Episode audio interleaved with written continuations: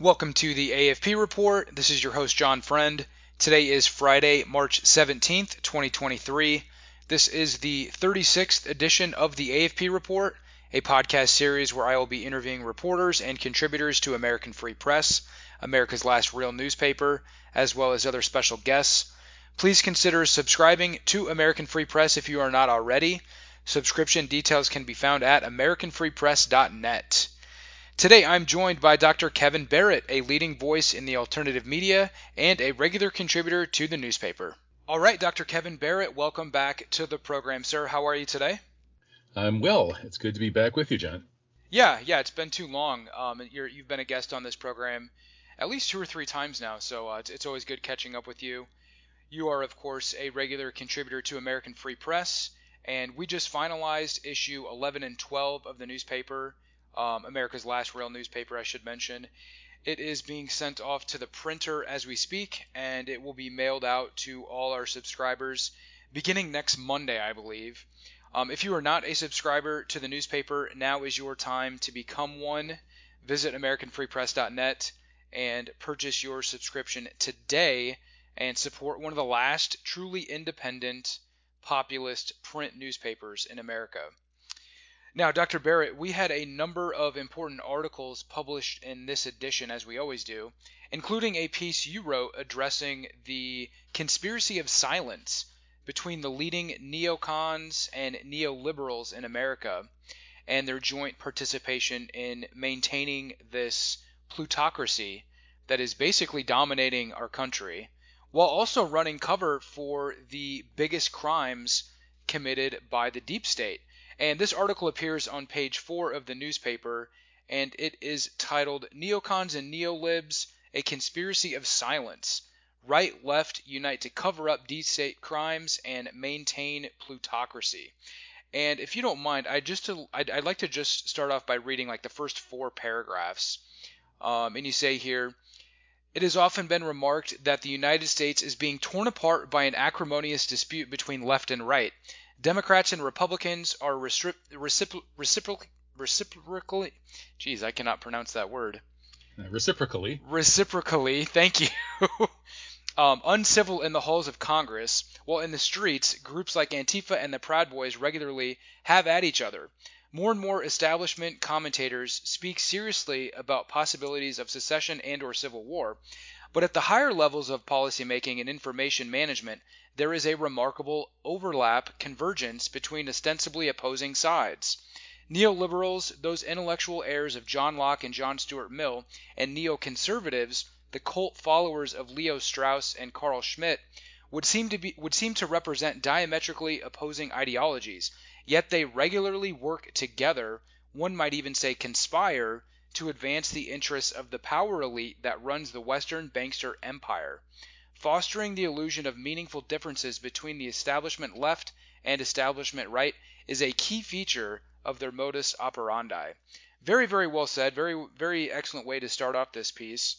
Um, so, do you want to go ahead and, uh, and, and comment on there? Sorry for fumbling through some of those words. Jeez. no, only one. That's uh, that's a hard one. But yeah. Yeah, I just cannot pronounce that word. I'm sorry, guys. It's a it's a it's a, really the word's problem more than yours. It's it's a word that was never designed to be pronounced. so, yes, that I think that's true. Go ahead.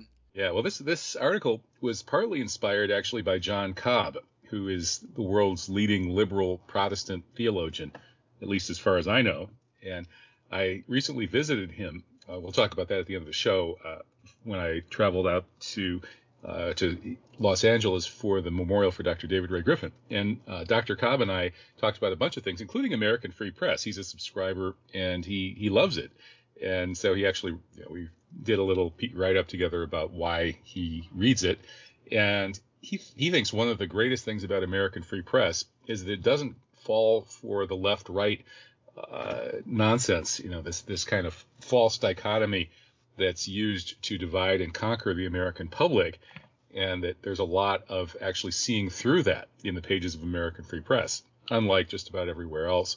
So I think that the you know, if you take this to its sort of do a philosophical investigation of why these liberals and conservatives, left, right, you know, red, blue, whatever, uh, are, are supposedly different, and you look at what, what they actually do and how they function sort of in the political ecosystem, and you see that they're actually symbiotic. That they kind of feed off of each other and create this false dichotomy, while essentially both uh, working together to prop up this incredibly corrupt plutocracy.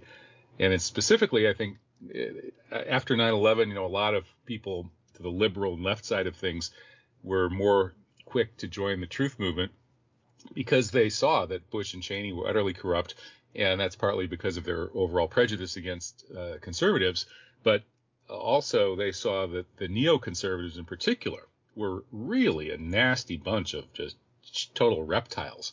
That their political philosophy was basically an apology for political psychopathy. That is, you they act politically the way a psychopath acts to the people around him, and of course that leads us straight to the the designing and carrying out of 9/11 as a brainwashing operation to uh, essentially trigger these wars of choice or wars for Israel or whatever. And so the neocons have this philosophy of big lies, mass murder, any crimes are excusable.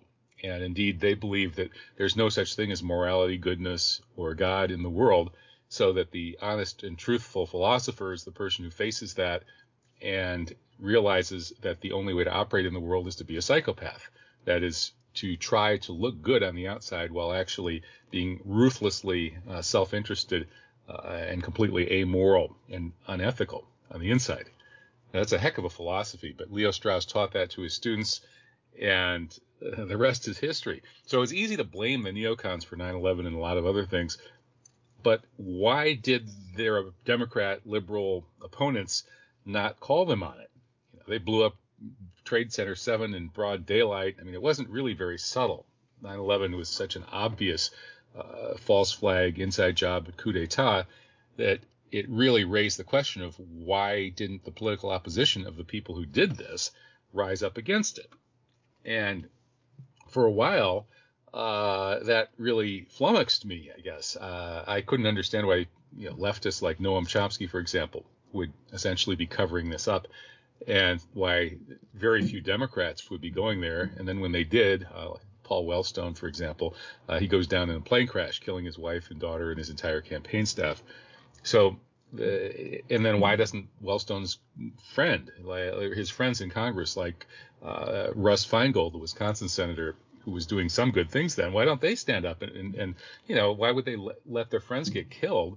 Uh, to cover up 9/11. Why isn't there a political opposition against these neocons? It, it turns out that this symbiosis between the neocons and the neoliberals, I think, goes really deep, and that ultimately things have become so corrupt in this country that the reigning neoliberal philosophy that prizes individual freedom and human rights and so on has really become totally empty, and that power has devolved to these gangster psychopathic neocons and what passes for the neoliberals are people who mouth these empty platitudes about freedom and democracy and resisting Russian aggression and you know Chinese uh, oppression of the Uyghurs and this and that and the other, and they don't believe any of it really. And ultimately, they are just blowing smoke and creating a smokescreen, allowing the psychopathic gangster neocons to get away with their crimes and, and as I pointed out in the article, you know, you scratch a neoliberal and you find a psychopathic gangster neocon underneath. Like Joe Biden, for example, has obviously gangster ethics. You know, he and, and he's the big guy, and you know, Hunter goes around shaking down people in Ukraine and elsewhere. Uh, for him, I'm sure he's been involved in all sorts of dirty business that we'll never learn about, uh, as well as some that maybe we will. But uh, so ultimately, you know, I think the real root of the problem, which I didn't quite say straight out in the article, is that in the United States, we've really lost uh, that uh, connection with our national political reason for being. That is that constitutional, uh, call it liberalism, if you will, because you know liberalism is just a philosophy that's based on freedom as the highest value. And so the vision of the founding fathers, founding fathers was a liberal vision, basically, and it was of course tempered with traditional conservative religious values. And all of that's now gone. Nobody really believes any of this stuff anymore at least not at the highest levels. And so mm-hmm. that's why we end up having, you know, having the gangsters running everything, and then the people whose job is to just blow propaganda smoke to keep everybody from seeing the truth. Don't they don't really believe it either. Yeah, yeah, that's very, very well said. And and basically one of the main points of your article is how neocons and neoliberals are essentially two sides of the same coin, and how both of them fail to address these outrageous state crimes against democracy, which is a concept uh, that's outlined and, and, sort of articulated by Professor Lance DeHaven Smith from Florida State University. Have you interviewed him before? I want to say that you, I'm pretty sure that you have, right?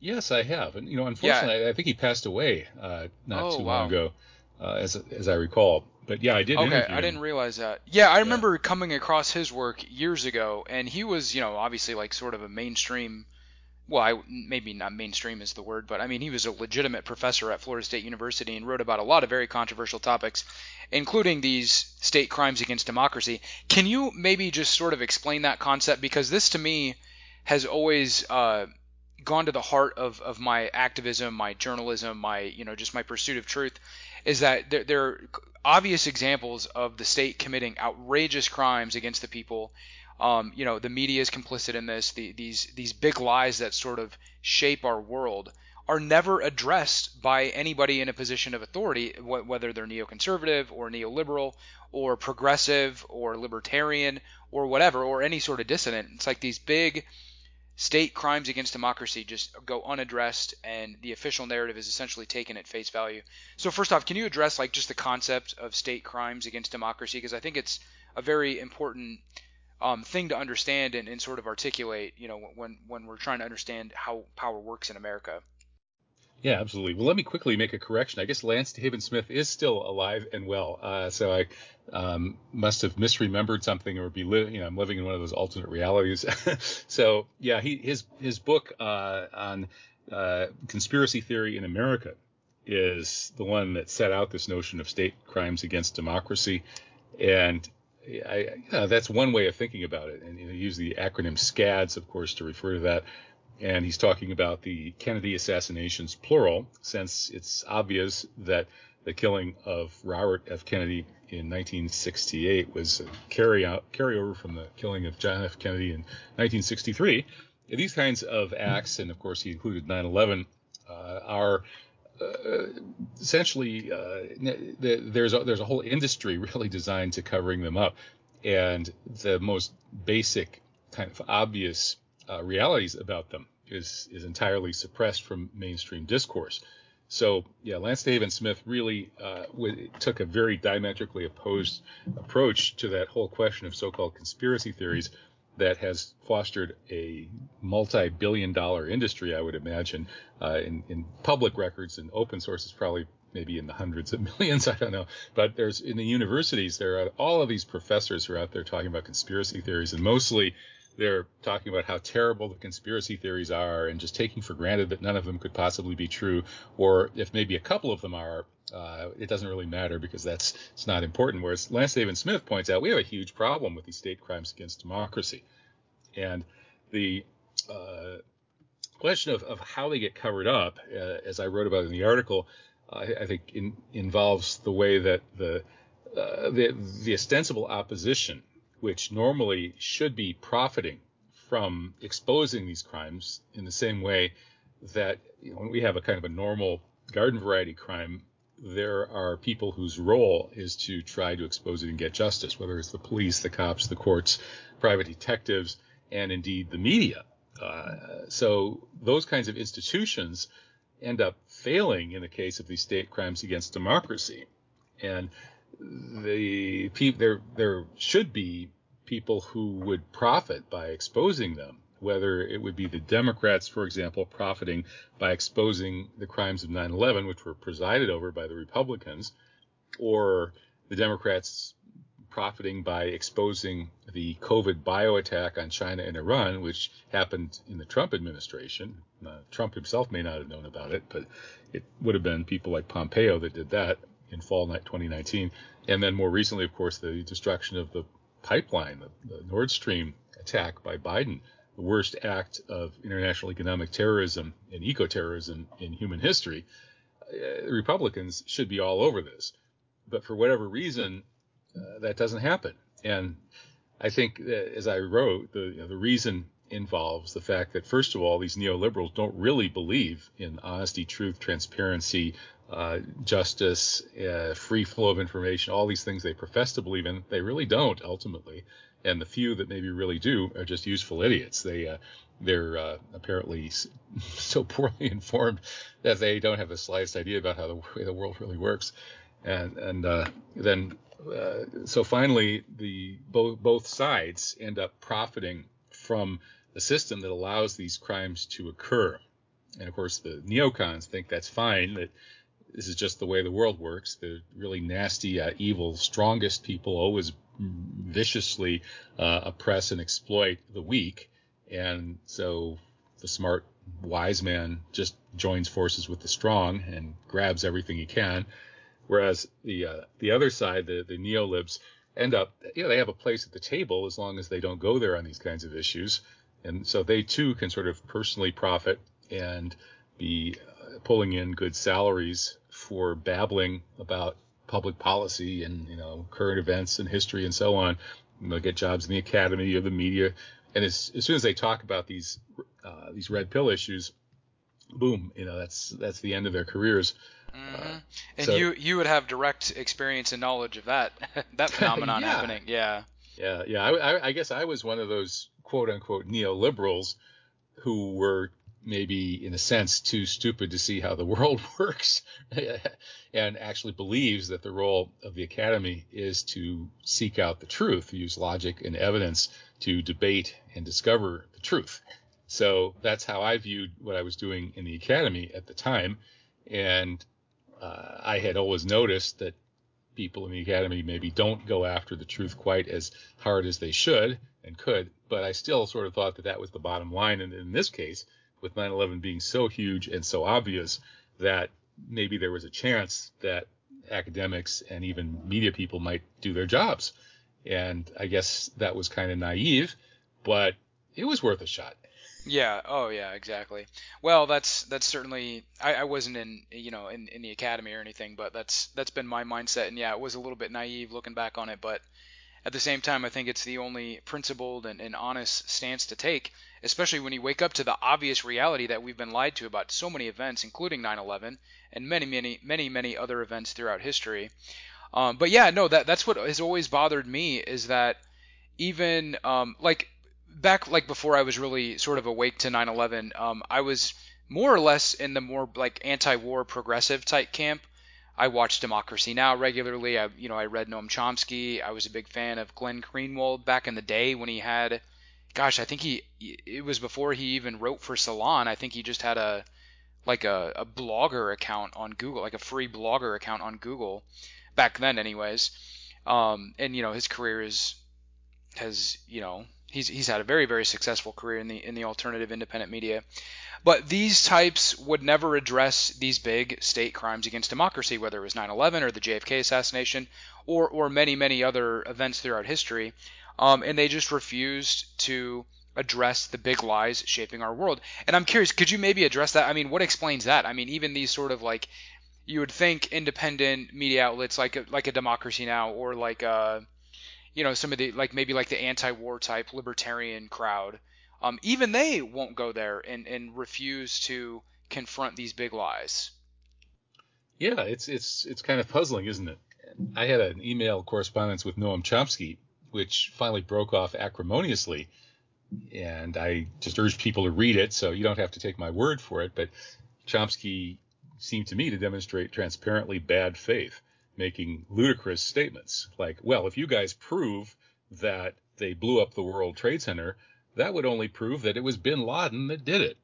you know? Wow. And, yeah, I mean Chomsky's supposed to be a you know genius, and so he, even if he were sort of a person of average intelligence and just a tiny modicum of common sense, he wouldn't say something like that. So I assume that he must have been saying that in bad faith. And so after these repeated examples of bad faith in his email correspondence with me, I said, well, the heck with it. You know, he had earlier uh, said that we, you know, we have to keep, I, I, don't want this to be made public. And I said, yeah, that's fine.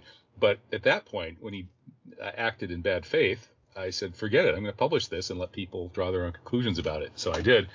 And then I ended up doing a presentation at the Left Forum in New York several years ago called Why Chomsky is Wrong About 9 11, in which I uh, went over the history of completely ridiculous, bizarre, uh, transparently bad faith writings and statements that Chomsky has made about 9 11, and the fact that he, more than anyone else, acted as a kind of a, a Pied Piper, uh, leading the whole left away from the truth about 9/11 and therefore away from any chance of making the world better by exposing it. Mm-hmm. And and there why are, would he and there that? are many such cases like that. Yeah. Yeah.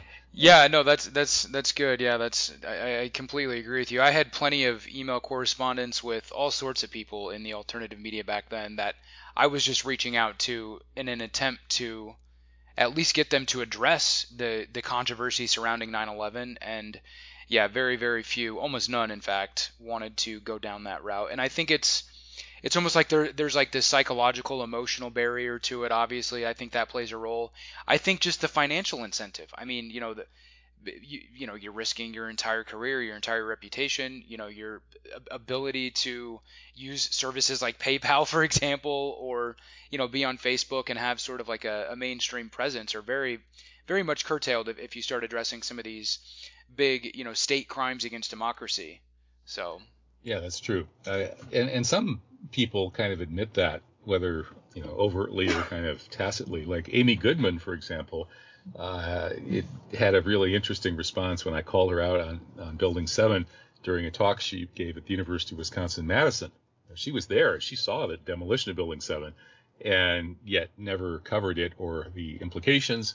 I asked her about that, and and her response was uh, to quip. Um, I did not blow up Building 7. and then she went on to say, but I, I, do know that we need a real investigation of 9 11, and then stopped right there and wouldn't say anything else. So after the talk, I approached her when she was signing books, and she said, You know, Kevin, I'm really glad that you're doing this issue and not me.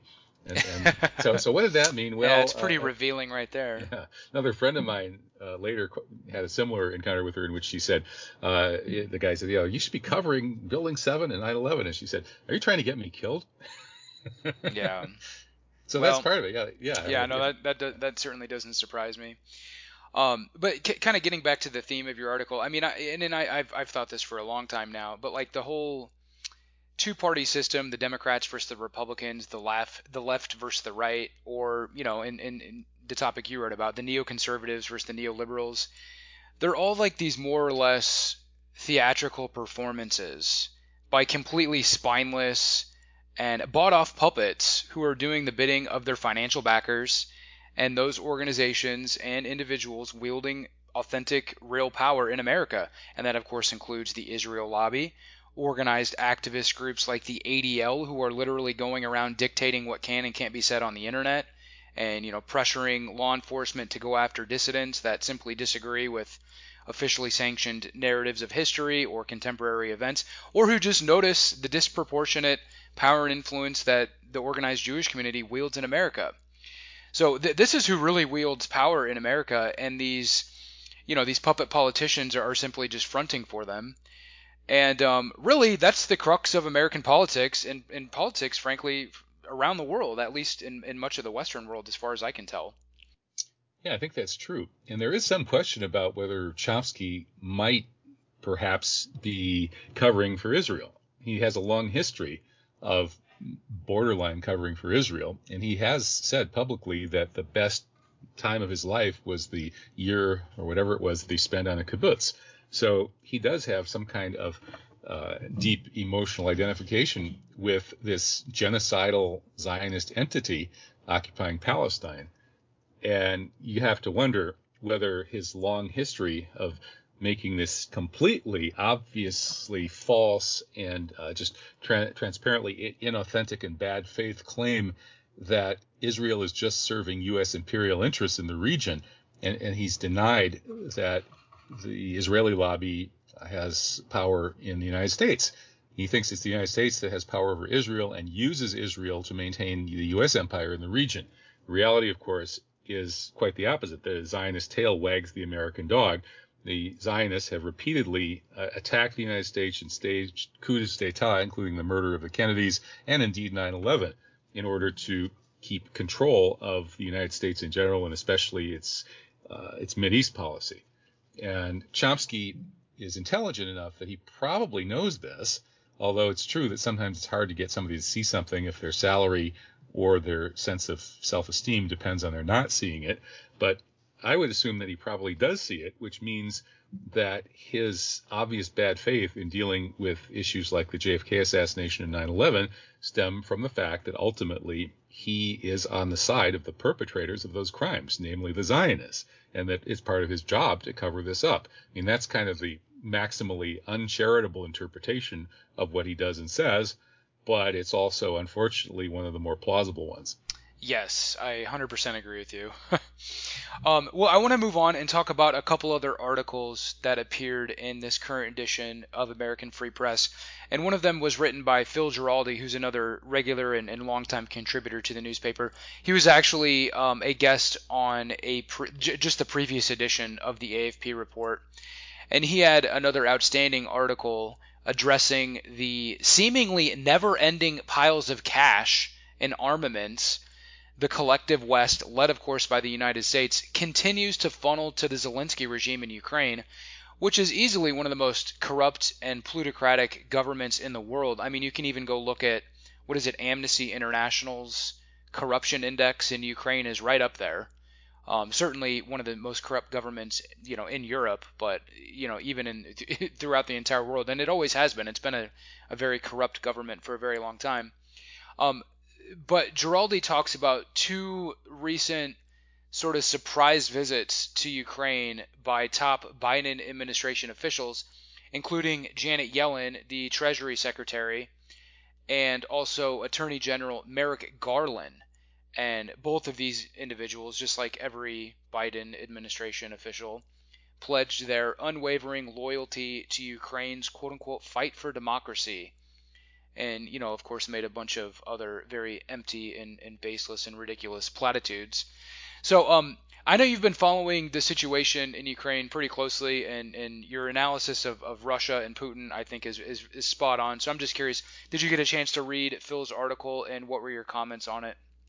Yeah that's a great article. Uh, it's just amazing the kinds of things that janet yellen and merrick garland say about this. They, it's just such such pablum, you know, such uh, such kindergarten level nonsense. Uh, who, I, I want to know who who is this appealing to, and who is actually buying this empty, ridiculous rhetoric. Boy, that's that's a good question. I, I really don't know. I mean, if if uh, you know if if these people uh, Garland and Yellen really felt that way, if they were such uh, you know, such emotional, uh, non-cerebral uh, cheerleaders for Ukraine, they were so infatuated with Zelensky and this Ukrainian cause. Well, I think they should go over to the front lines, put them on the front lines, and let them uh, experience some of that artillery uh, stuff. I mean, those artil- artillery battles that are slaughtering huge numbers of people on those front lines are paid for by American taxpayers thanks to the work of people like Merrick Garland and, and Yellen. And so, since they're the ones who are responsible for the, these horrors, these World War I style artillery battle horrors, I think they should be on the front lines. In fact, I think every single American politician that has voted for or in any way supported this war on Russia through Ukraine should be extraordinarily renditioned and taken to those front lines and you know, given a, uh, a machine gun or some you know, very cursory training in uh, how to operate artillery uh, and and just drop them there and let them fight. Because they're if they're that excited about it they should have the, the right and the duty to fight for it. And then the rest of us who are not interested in propping up this possibly the world's most corrupt government ever uh, in this totally unjust fight that was provoked by the American neocons in their threatening encroachment to the Russian border and basically threatening to end up destroying Russia. That these people who have pushed this whole project, they need to be need to be uh, dumped down there in the war zone and left to fend for themselves. Absolutely. I couldn't agree with you more. That's exactly what needs to happen. And I think you'd find if, if, if something like that were to be implemented, you'd find that support for this war would quickly evaporate amongst these people because they're uh, they're all about sending your sons and daughters to go fight their wars. You know that sim- simply advance the interests of this globalist, um, quote unquote, rules based international order dominated by the United States and these corrupt plutocrats and special interests that control the United States federal government. Um, one thing that, that was interesting, Phil um, talked about an, an article that uh, Janet Yellen published in the New York Times and has some good quotes from that op-ed that was sort of like highlighting her trip to Ukraine and talking about the, you know, the the, the more basically she's making, and, and this is very typical of all these politicians. They make this like moral argument that it's in, you know, it's a moral duty of America in the wider Western world to continue to support Ukraine, to give them more money. I mean, I don't even know how much money it's been at this point. I mean, it's certainly in the in the billions. Um, not to yeah, mention well, no, all the military 100, hardware. 100 billion plus. Yeah, I mean, it, like the numbers are just like absolutely astonishing. Meanwhile, our country's crumbling. We have no money for basic infrastructure and you know for the American worker, the American family. So the the, the situation is just totally outrageous. And w- one thing that Merrick Garland was over there talking about was uh, investigating quote unquote Russian war crimes. I don't know if you caught that bit of the article, but he actually appointed a guy named Eli Rosenbaum.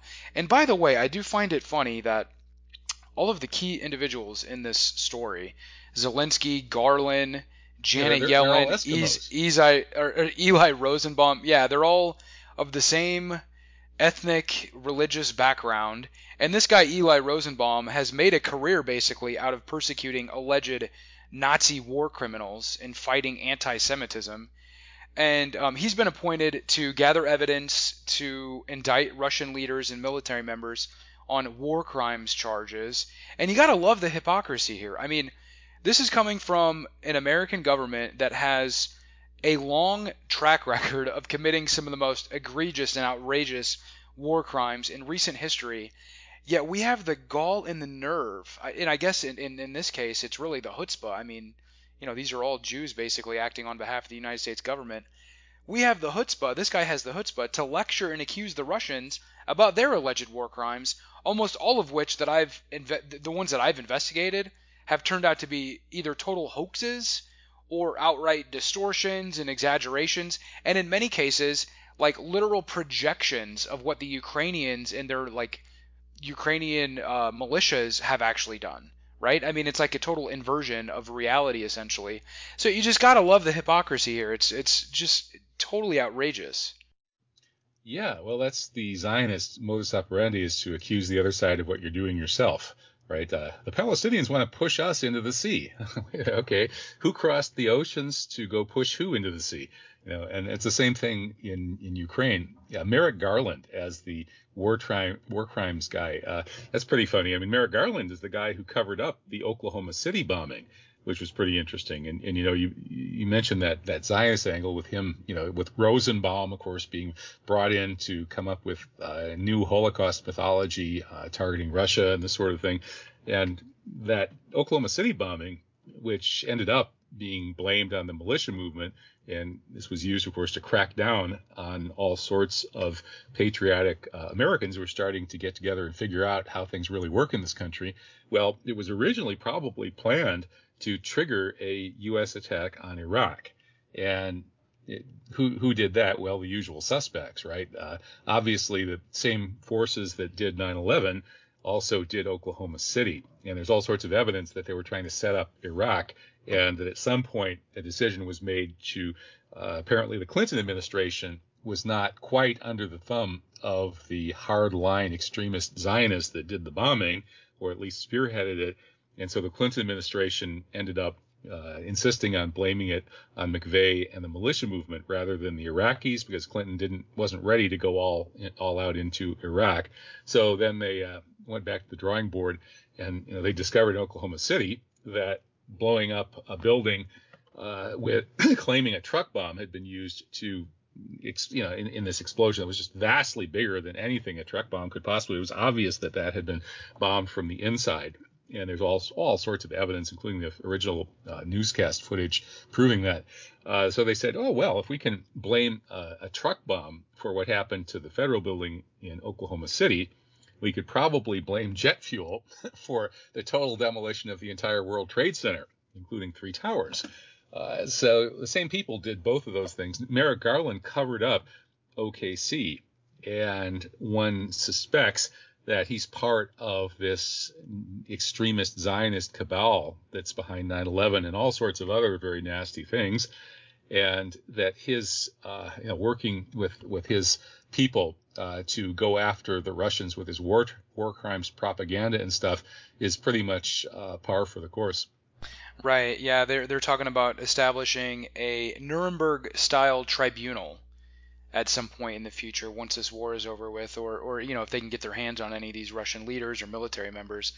And of course, anybody that's looked into the the sham Nuremberg trials will recognize them as just complete show trials, lacking any sort of genuine justice or authentic investigation of the facts and, and, and things of this nature. So it's just pretty outrageous. Yeah, tor- tortured confessions. Oh, right? Just like 9/11. Uh, right. A lot of the Holocaust narrative is largely based on tortured confessions.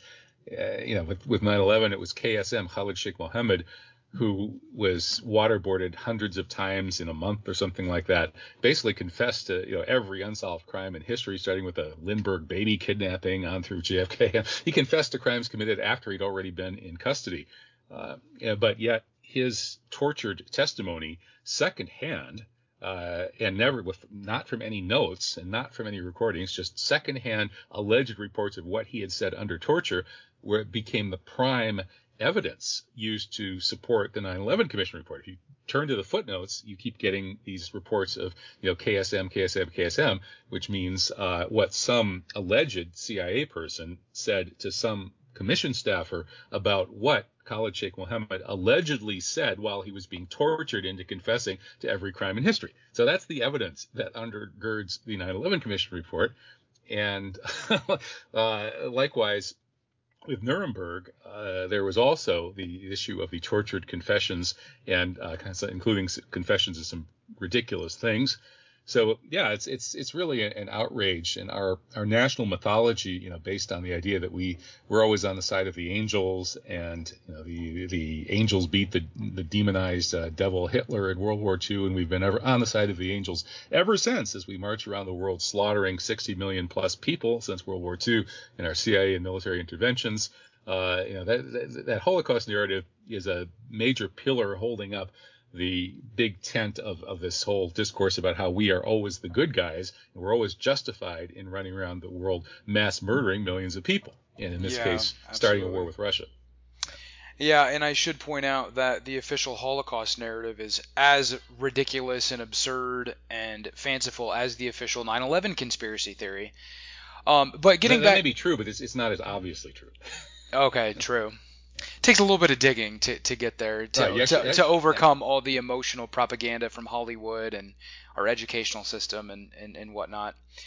Um, getting back to your article, um, and just sort of like a final point about the whole Ukraine conflict, I think it's pretty clear that the U.S. government and media continue to and probably will continue to double down on their on their Ukraine rhetoric and these policies, this endless piles of cash being sent over there, these weapon systems, um, you know, being dumped into Ukraine. Because I think that the people that control our country, they, they know deep down in their hearts that this is really the make or break moment for the U.S. empire in its continued hegemony in international geopolitics. They know the time, their time is about up. And they're govern, governing a just totally decaying, dying, degenerating empire, and Russia and China are on the ascendancy and are increasingly playing much more productive and helpful roles and and more fair and honest roles in international affairs. And I think that that scares the daylights out of them. And you know they, they basically see their their control of you know international geopolitics and, and their maintenance of this uh, U.S. hegemony around the world as as crumbling. And if they lose this conflict, I think it will. Yeah, I think that's true. It's uh, and it's not really that unusual to have a declining empire going to preemptive war to try to prop up its its empire as the world changes. The big underlying change here is the economic change in which the non-Western world in particular has grown much much faster than the Western world.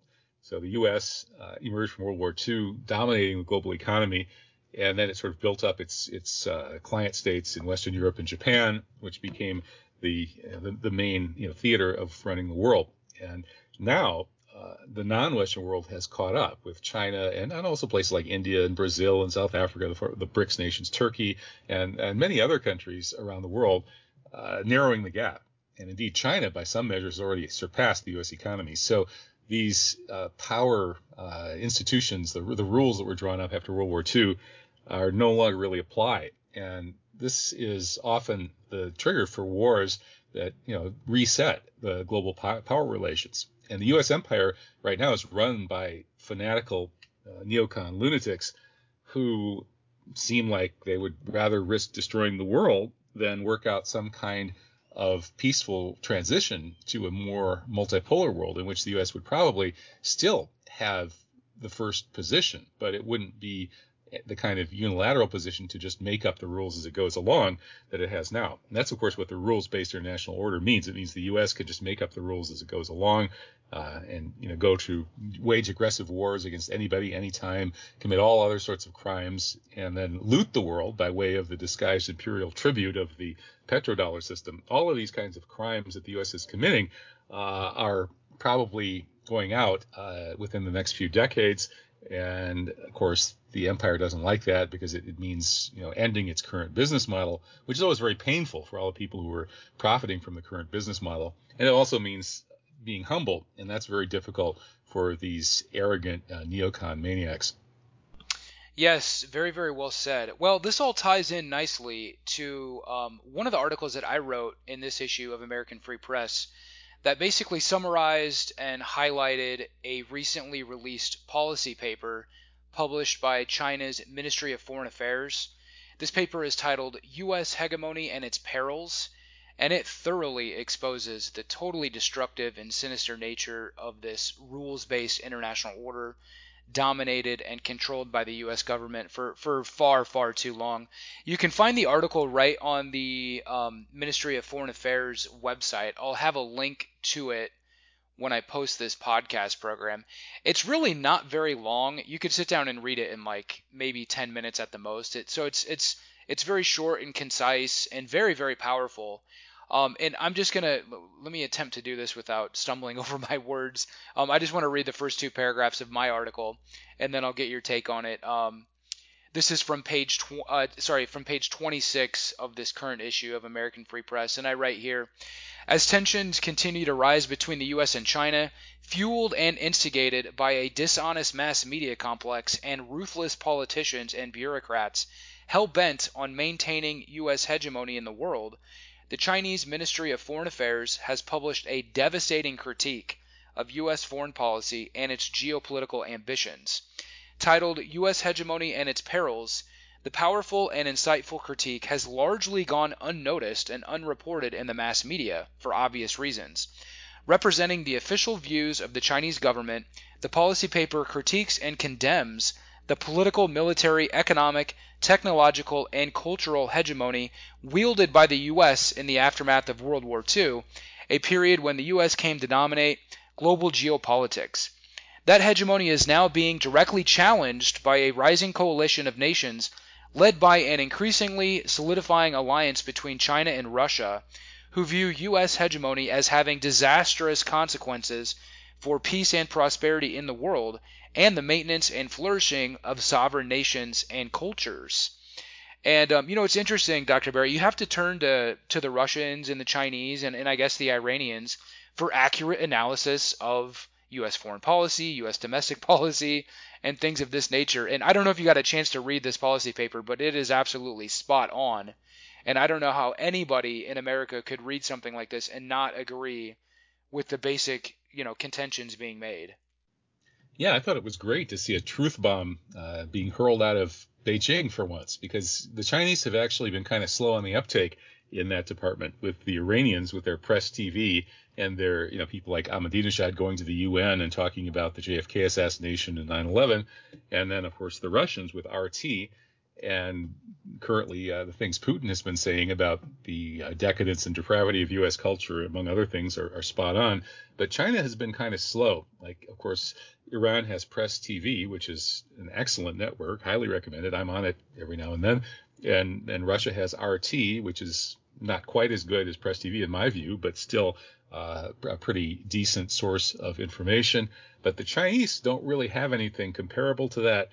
And they've also been very slow to critique U.S. behavior with sufficient uh, harshness, so, shall we say. They've really kind of uh, been, you know, very, very, geared towards trying to kind of uh, paper over problems and uh, and tone things down and, and not really upset the Americans too much. And they err on that do side. So so here here they've they've changed. They've changed their operation. That's that's great. I hope they do oh, more. absolutely. And I think you know they're they're sort of timid and meek. Um, acquiescence to, to U.S. hegemony is they, they recognize that the U.S. is not simply interested in, in, maintaining this hegemony. They are actively trying to suppress China, to suppress Russia. They're, you know, in this policy paper, that you know, they're they're basically, you know, openly calling out how the U.S. is, you know, waging wars across the world, you know, unprovoked wars, you know, is, is committing war crimes and using all sorts of um, you know, very destructive weapon systems. They're interfering in other countries' sovereign affairs, and they have a long history of doing that, engaging in that sort of behavior, um, which has sort of culminated in our modern era with these color revolutions that, in certain cases, the U.S. State Department and the U.S. government will openly admit to participating in and supporting. And so that was a big part of the paper. Um, well, there was a number of I, the paper is worth reading for anybody that hasn't hasn't seen it or, or, or read it. It's it's certainly worth worth sitting down and, and taking the time to read. It's just a, a devastating analysis and critique of, of, of, the type of policies the U.S. government has pursued for for you know for far too long. That's right, and, and on top of all of this extreme immorality and recklessness, we have the geostrategic stupidity of the Americans trying to take on the Russians, the Chinese, and the Iranians all at once. You know, an intelligent American policy here.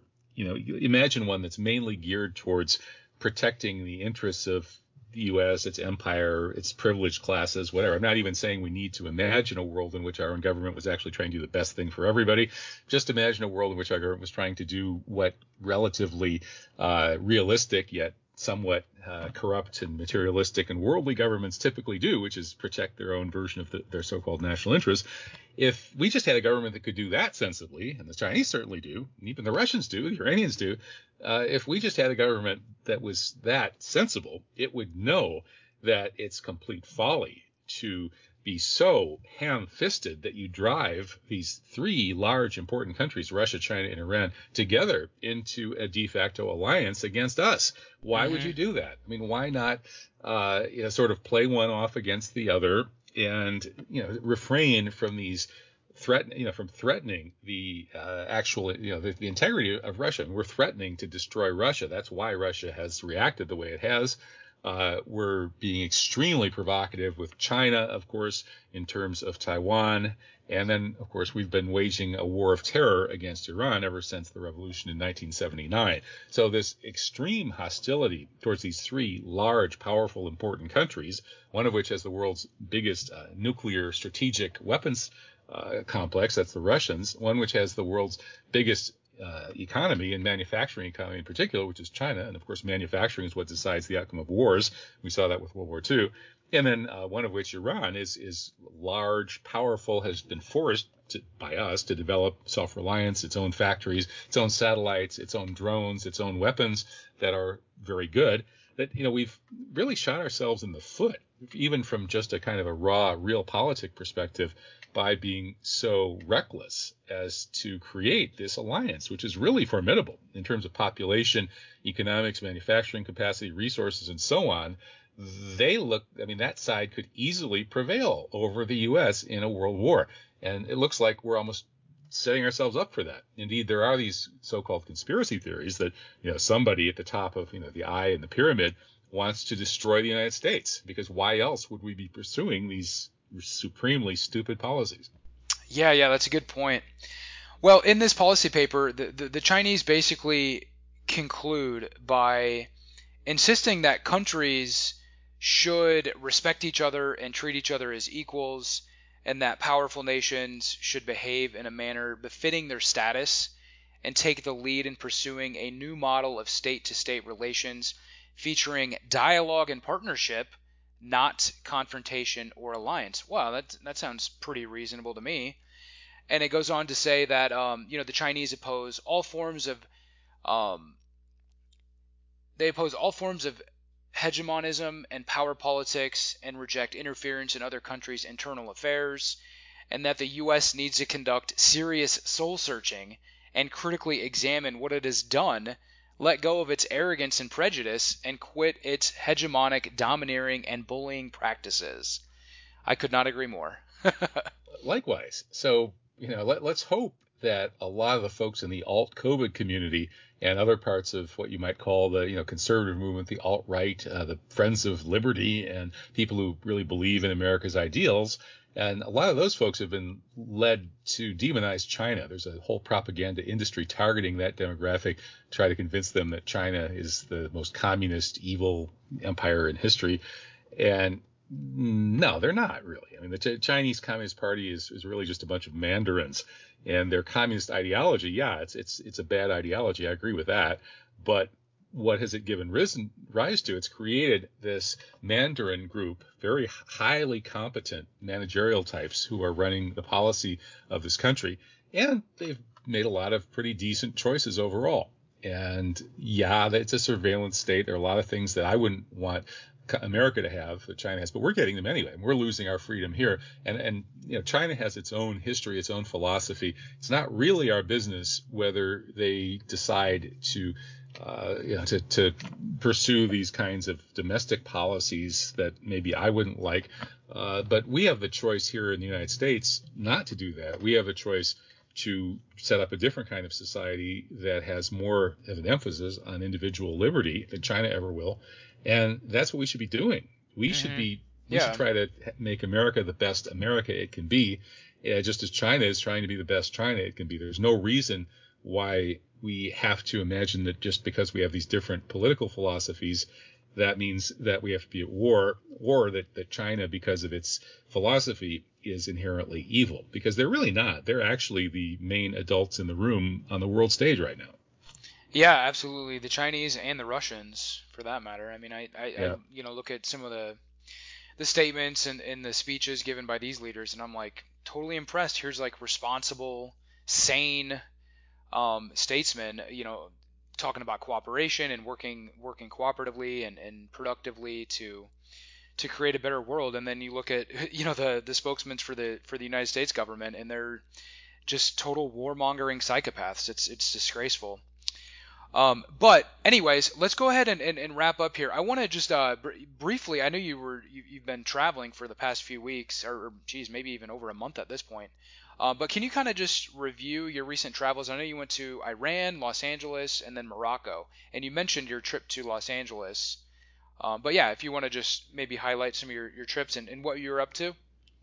Yeah, I, I went to Iran to uh, ostensibly to lecture at the University of Shiraz and other Iranian universities. The problem, though, was that it took a while to get the visas in order for you know a couple other guys who, who were also coming, and so they had to juggle the schedule and ultimately I was only able to spend five days in Iran, and that didn't leave enough time for me to go with the other in, invited speakers down to Shiraz to lecture. So I just ended up uh, doing the preliminary stuff with them in Tehran, such as visiting the Aerospace Museum and seeing all these American drones that the Iranians have proudly captured and then reverse engineered, and now they've become a drone manufacturing powerhouse.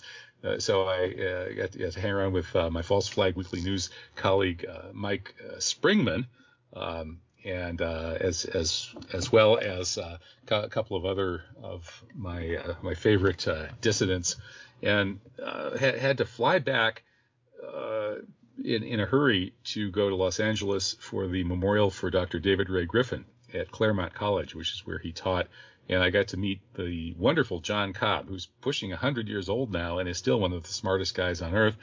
He's he's actually an old uh, kind of China expert. He was born there. His parents were Protestant missionaries, and he he founded Process Thought alongside David Ray Griffin. Uh, so David's memorial was was very wonderful. I was very glad I could be there for that and to, to get to actually meet John Cobb in person. Uh, was that was a, a wonderful trip, and from there I only got to spend a, a, day or two at home before we were off to Morocco. and I just got back from two and a half weeks in Morocco. So overall, this this has been a month and a half of traveling, and my jet lag has never managed to completely wear off. Each time I'm just about over it, I have to go somewhere else. But yeah, yeah I, I can imagine. I can imagine. Yeah, well, Morocco was was great. I'm actually working on moving there. Uh, it's my my wife's home country, and it's it's a it's a wonderful place in many respects. I don't know where to start in terms of talking about the you know, politics and stuff, but I guess you know just very briefly, I would say that one of the areas where the left and the liberals turned out to be wrong, and there are a lot of those, right? I, I followed the same trajectory as you, having previously been kind of on the left liberal side, and now not so much. And one of the areas that the left has been wrong is its support for the uh, rebels in the Moroccan Sahara who are really basically working for Algeria to try to break off the Moroccan Sahara, which is part of Morocco and has been for many, many centuries until you know, Morocco got colonized and conquered by the French and Spanish. And uh, Morocco has prioritized territorial integrity, meaning its sovereignty over its Sahara regions ever since. And they're they're right on this issue. And this is an area where, again, the, the left liberal side of the international community has actually been wrong.